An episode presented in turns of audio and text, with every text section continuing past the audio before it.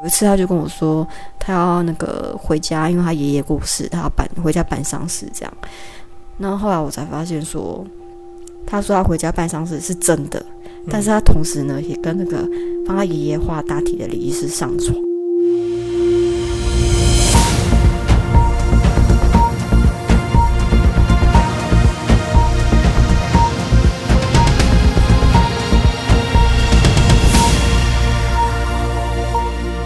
Hello，我是迪里。那今天我邀请到了我的好朋友滴滴，那跟大家打声招呼吧。嗨。因为滴滴现在目前正在化疗的过程中嘛，那一改过去他忙碌出版生活的状态，那目前的生活是比较平静的在养伤。那相信他也调整了许多过去的生活作息，加上他最近爱上了作画，然后发展出了另一个兴趣。但是我们今天要来聊的却都不是艺术或者是设计，是要聊聊他丰富的感情生活。那就我知道，这个应该是有分几段的感情嘛。那分别遇到不同夸张的男友，宛如电影情节一般的状态。那今天我们会用十一个 Q&A 的方式来聊。首先想要先问说，现在回想起来，对于过去那些心痛到不行的部分，有什么感觉吗？现在啊，现在就是觉得很好笑啊！我觉得人就是这样，就是你要真的要过很长一段时间沉淀，或是你要发生一个很大的事情，你才会真的去对过去有些体悟。就是你没有办法，嗯，你发生这件事的当下，你是就算你听过再多的一些道理，或者是你你查再多的讯息呀、朋友啊怎么诉苦，其实你自己不想去面对，就是不想去面对，就是你是。不会有任何感觉的。然后这件事情，如果你没有改的话呢，你只会一再的重复发生。就是你今天男友劈腿，然后如果你真的没有去从劈腿这件意识到自己有一些改变的话，你下一任男友你还是会遇到一个劈腿男。怎么这么负面？没有，这是我自己的亲身一个轮回的感觉，对不对？对，因为这是我自己亲身体验，就是我真的真的是一再交到劈会劈腿的男友，嗯，然后我才真的真的。到第二次、第三次，我才真的开始用很多方法去找出为什么自己会遇到，一直遇到重重复、重复一直遇到这些男生的一些问题到底是什么？那你觉得这些人如果要定义所谓的渣男，是有什么样的方式来定义他们吗？我觉得现在的人对于“渣”这个字，好像就是动不动就会提起啊，就是好像只要不满。呃，对你不好，或是没有满足你你的需求，你就会说他是渣。但是我觉得后来就我重新定义“渣”这个字，就是我觉得有渣男，就是一一定会有让他变成渣男的渣女，或是或者是相反，自己也是有影响到他们。对，因为我觉得就是是双向的啊，就是一个人的坏，或者是你做不好的事情，绝对不是他个人，就是。他有可能会做这样的事情，但是你也要给他机会，他才能有办法伤害你。所以我觉得这个是互相的，就是你不要一直去他他的行为，可能你没有办法接受，但是那你只能只能说这是每个人对待感情看法不一样。但是我觉得最重要的是说你自己有没有正视你自己想要什么样的感情，然后你才有办法就是不接受伤，不会接受到伤害。可是，如果你不了解你自己想要什么感情的话，你很容易就会堕入陷阱，然后就是可能会，如果真的是遇到比较不好的人，那那个人就你就有机会让那个人伤害你了。然后没有底线的话，就会越做越夸张。那你觉得我们会做了什么，或者是在他们身上，你可以感觉到说，哎，这个另外一半已经开始有渣男的特质？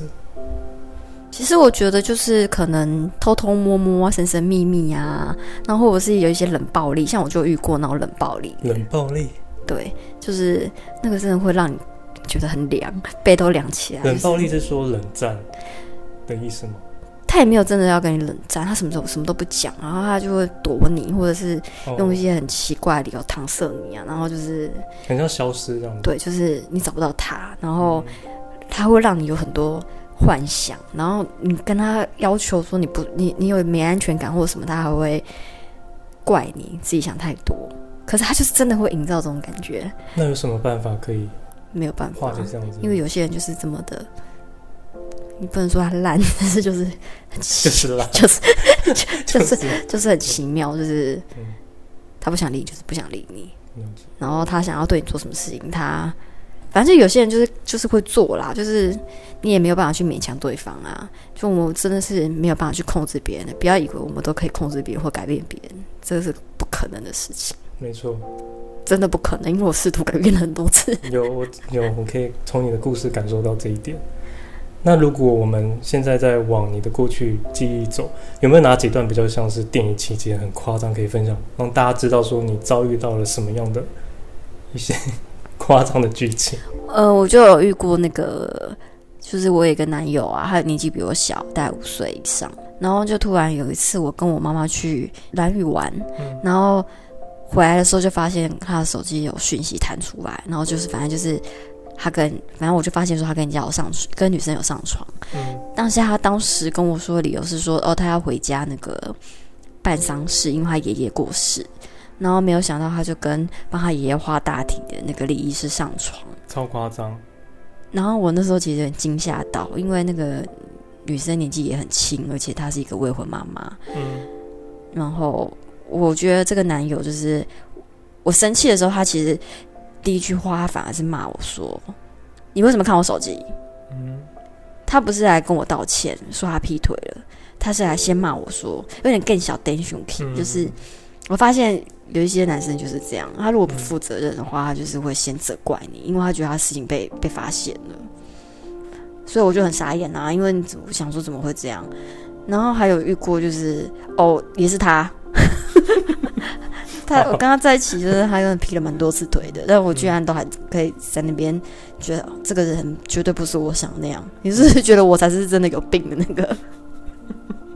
你真的，你的确，你知道我就是那时候圣母病大发，我也不知道为什么我会干出这种事。嗯，然后就是就是有发现说他手机就是我看到他有个那个笔记本就。笔记本说，譬如礼拜一、礼拜四回家，嗯，礼拜二、礼拜三可能住谁住住新店，嗯、然后礼拜六日可能住我家，然后我就问说，那新店那是哪里？嗯、他就给我乱扯啊，但是明明就是他劈腿的那个对象。天哪！所以他可能还不止一个。嗯、呃，据我所知是他是越越玩越开，当然不会是同时啊，但是他就是一个接一个，然后那个谎话最后就是其实都已经。很很八点档了，但是你还是会陪他演，不知道为什么，就是你还是会陪他演啊。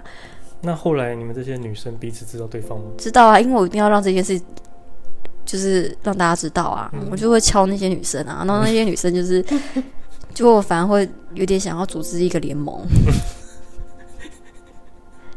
就是对啊，就是因为你会觉得你无法理解，然后这个你你。其实我觉得那个已经不是爱了，嗯、就是你只是不甘心，嗯、然后你只会觉得你只是因为你不想要自我否定，你不敢相信你的自己的眼光这么差，嗯、所以你会美化对方好的地方。嗯、虽然也是真的有甜蜜过，但是后来那些事情其实应该是不值得被原谅的。但是你就是会努力欺骗自己，嗯、这个人还有救，你觉得你可以改变他，嗯、但是其实。没办法，有还有不是还有我就我知道你还有遇过，就是直接把你放在桥上，开车叫你自己。对对对对对，我都有点忘记了，就是他开那个高速公路的那个，哎、嗯，就是高架桥啊，嗯、然后他就是会用那个突然用头去撞他的方向盘，我靠，我好像吓死了，因为我那时候不会开车，我都不知道怎么办，但是其实我已经。也不太记得什么事情了啊，可能有些争执之类的。对，嗯，然后就是就是，我觉得他是有点暴力倾向的，嗯。嗯，可是因为我就是当下都会吓到，我也不知道该怎么反应，嗯，不过我就是很容易耳根子就是很软，就人家讲讲我就算了算了算了。所以这个过程，这个心软的过程，是不是都会觉得说说他们其实不会对你那么差？嗯，我觉得后来才会有。一开始发生这件事情的时候，我没有那么多感觉，然后我反而会觉得说，你完蛋了，就是你现在对不起我，你要复求复合。其实自然人身上就会有一种，好，你今天欠我了，所以我会想要掌握那个权利。所以已经有一点点恨埋在里面了。对，我觉得一定会，因为你一定会不平衡，你一定会觉得你对这个人其实是，你你会觉得怎么会发生这种事情？你觉得有点不可思议。但是呢，就是其实只是不想想想到最后，其实只是自己不想面对，然后你就会觉得，反正既然你要再给他一次机会，你就会试图从里面就是希望，就是要不要不就是控制他，因为你会觉得你现在站在高处，这个人对不起你，你会想控制他，然后再或或者还有第第二种可能就是，那你可能会做更多的事情去满足他。我觉得有这两个、这两、这两种感觉我都经历过，更多的事情去满足他。对，这个想法很特别。对，因为你怕失去他。那这样不是有感觉是要变成是稍微的更卑微？超级卑微啊！这不是一点，是超级。然后他可能会甚至就是会跟你借钱啊，嗯，然后。会情绪情绪勒索，以前我们可能比较少听到这个名词，嗯、可是现在很常在讲情绪勒索，嗯、所以现在大家对情绪勒索这件事情会比较有深刻的概念，但是以前真的不知道。然后我们小时候受的教育就是又跟现现代很不一样，我们这个卡，我们这个年纪算卡在中间嘛，就是四十岁左右。那我们的父母就是比较年长，可能六七十，嗯、所以那个时候的教育跟现在的教育已经不一样了。嗯、然后我们现在以前就是会父母就会要求你很多啊，很严格，然后会说希望你怎么样啊，或者说你你今天要考试要怎样，然后妈妈就可以怎么样，就是有点像交换这种概念。嗯、所以我们小时候的教育都是这种，但是现在的教育不是，嗯、所以我们心里就是还是会有一种。很容易被人家情绪勒索，因为我们小时候也是，有时候也父母也是这样对待我们的，我们就会习惯。嗯，那现在就是你自己被勒索了，你自己可能都不知道，或者是你在勒索别人了，别人然后你自己也不知道，所以就其实现在就是谈感情就很容易就是会有受害者，自认为自己是受害者，但是其实在这过程里面，我也觉得是恐怖的开始。对，就是因为你已经有这个心态，先把自己。就是他勒索我，同时也也一定会勒索他。就是我觉得这就是、嗯、这就是互相的，嗯、因为就是有点，因为这已经不是单纯的爱了，因为你已经包含了一些不甘心在里面，对不对？不甘心啊，还有就是你觉得你会自我否定啊，嗯、然后你会，而且尤其是你会先去看一下说啊，对方女的长怎样，嗯，嗯 先确定一下自己有没有赢。嗯，我了解。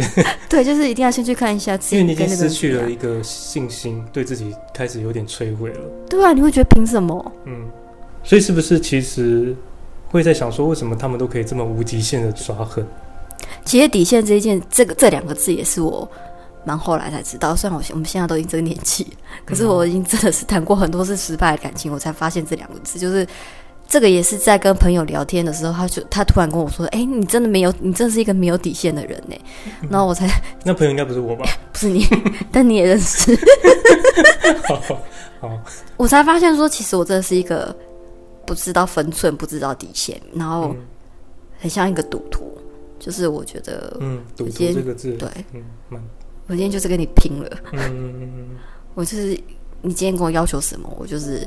其实那时候你已经不知道什么是爱了。对，嗯，你已经不知道爱是什么，就是就已经大变质了。对，完全完全只就只是争一口气。嗯、但是有些人可能比较聪明，他会觉得我根本懒得争这一口气，我要去过我的日子。可是我那时候真的不知道为什么，我就很像丢高，嗯，还是被吓。没有在那个当中局内人的时候，其实真的很难走出来了。对啊，然后有就是。走不出来，然后你你你只会投入更多，嗯，但是那就是死局，就是你只是整个掉进去往更深深渊而已。嗯，那所以你还会对感情有所期待吗？嗯，我觉得没有那么勉强。我觉得现在就是要过好自己最重要。我其实这现在才真的懂得什么叫做爱自己，这很重要。可是你真的知道什么是爱自己吗？也是要经历过很多段的感情之后，才会有这个体悟啊。那你觉得爱自己是什么？就是你要更了解自己想要的是什么，不要因为别人而迁就、改变自己去做一些你不愿意做的事情。我觉得就算是两个人在相处也是这样子，所以我不会开始不会就是为了说另外一一个人想要希望我怎么样，而我改变成他想要的那个样子，那个是太梦幻的爱情的想象。那就是我啊，我之前就是这样啊。对啊，所以我现在就会觉得我就是我自己，那我就不会刻意的想要表现说另外一个状态，在那个感情里面，就是会试着把面具拿掉的相处，这样我觉得是最真实的。其实我有我我以前有一段就是。我遇到一个就是真的精神精神是被诊断出有精神病的，然后我跟他在一起的时候，其实是我跟他在真的就是在一个空间里面啊，其实我我真的就是感到不舒服，但是我不知道为什么，我就是不想分手。嗯，我真的不知道，但是我跟他在一起我也不舒服，然后你也没有觉得真的跟他很很。很投呃很契合，可是你就是会觉得分手这件事情会很难，但是你知你很清你很清楚知道你你你心里其实是跟他是不合的，就是然后爱情绑架了。我不知道，我觉得我只是看到他身身上有一些特质是我没有的，可是我可能很喜欢那个特质，所以这就是爱上他的才华，不是爱上他那个人。对，嗯。我觉得这是我，因为我有去心理咨商，然后我也想找出说为什么我会陷在这个我我其实自己都觉得不适合的人身上这样，然后我觉得是一透过智商我才慢慢比较了解，就是我可能只是投射一些一些影子，然后可能也真的就是他有的特质是我没有的，我很想拥有的，所以我爱上的是他的特质，不是这个人。嗯。好，那我好奇的是说，为什么你会一直想要在这个过程中不断的付出，觉得无止境的付出呢？一个就是因为我我不甘心嘛，我刚刚有讲我不甘心啊，然后我觉得我想我不想要，我想要就是不想被否定，因为我那时候已经失去自我了。然后我也发现说，这过程中我会习惯就是，我今天好像要为你做一件事情，然后你就会为我做一件事情。我太习惯这种想法，然后就变说有点是在交换。可是我忘记说，其实爱其实应该是你心甘情愿去付出，嗯、所以你不会有怨，你不会有恨。嗯、我觉得爱才是爱，真正的爱是这样。嗯、可是我就是会觉得说，我一定，我我的我一定是要要你同等的对待我，我才会平衡。嗯、所以我会觉得说，是有点变成利益的感觉，要互相就是。其实我觉得有人在讨，好像在。互相讨债，嗯，就是我今天跟你，我今天要一点东西，那我就先付出一点什么好了。了解。那我觉得久了，其实这个是非常的不健康的。那刚刚你有说你有去找心理智商，那你觉得心理智商对你这一块有没有一些帮助？心理智商它就是很贵，除了这个以外呢？真的很贵，而、嗯、而且它需要长期的，你一定要有耐心。没有，因为台湾对这个心理智商这种疗程就可能不是这么普及，所以并不是大家都会觉得说哦可以去做这一块，因为不了解这一块对我们的内心是不是有帮助。那你觉得它其实是对你有没有一些帮忙？我觉得多多少少还是有。可是心理智商，就是我真的很蛮建议大家其实可以去接触这一块的，因为我现在的生活压力都很大。就是我去看的心理智商啊，然后你才会知道说，哦，原来你有一些情绪背后，他然后因为心理智商师他会帮你去救你的原生家庭或者是你的习惯等等聊下来之后，他会救你的状况去做，对，因为他们都会从你的原生家庭。我觉得比较多从原生家庭出发啦，就是因为你有一些事情是，你下意识会去做的事情，嗯、那智商师就会认为，就比较会认为说，那可能是你的惯性，然后他们会惯性。对。哦，就是为什么我会一直遇到一样的事情，嗯，那一定会有一些原因嘛，嗯，因为你怎么怎么、哦、怎么样都这个去帮你找出你的问题点在哪里。对啊，不然我怎么会一直在同一个地方跌倒？嗯嗯嗯。那你一定是有一些东西是你自己没有，你自己没有明白的点。嗯、那智商师他就会帮助你去找出这些这些你过去的可能内心有受伤害啊，或者是说你为什么过不去的原因是什么？嗯。那我蛮鼓励，其实不论是你感情遇到挫折，或者是说你夫妻失和、婆媳问题，嗯、或者是你可能。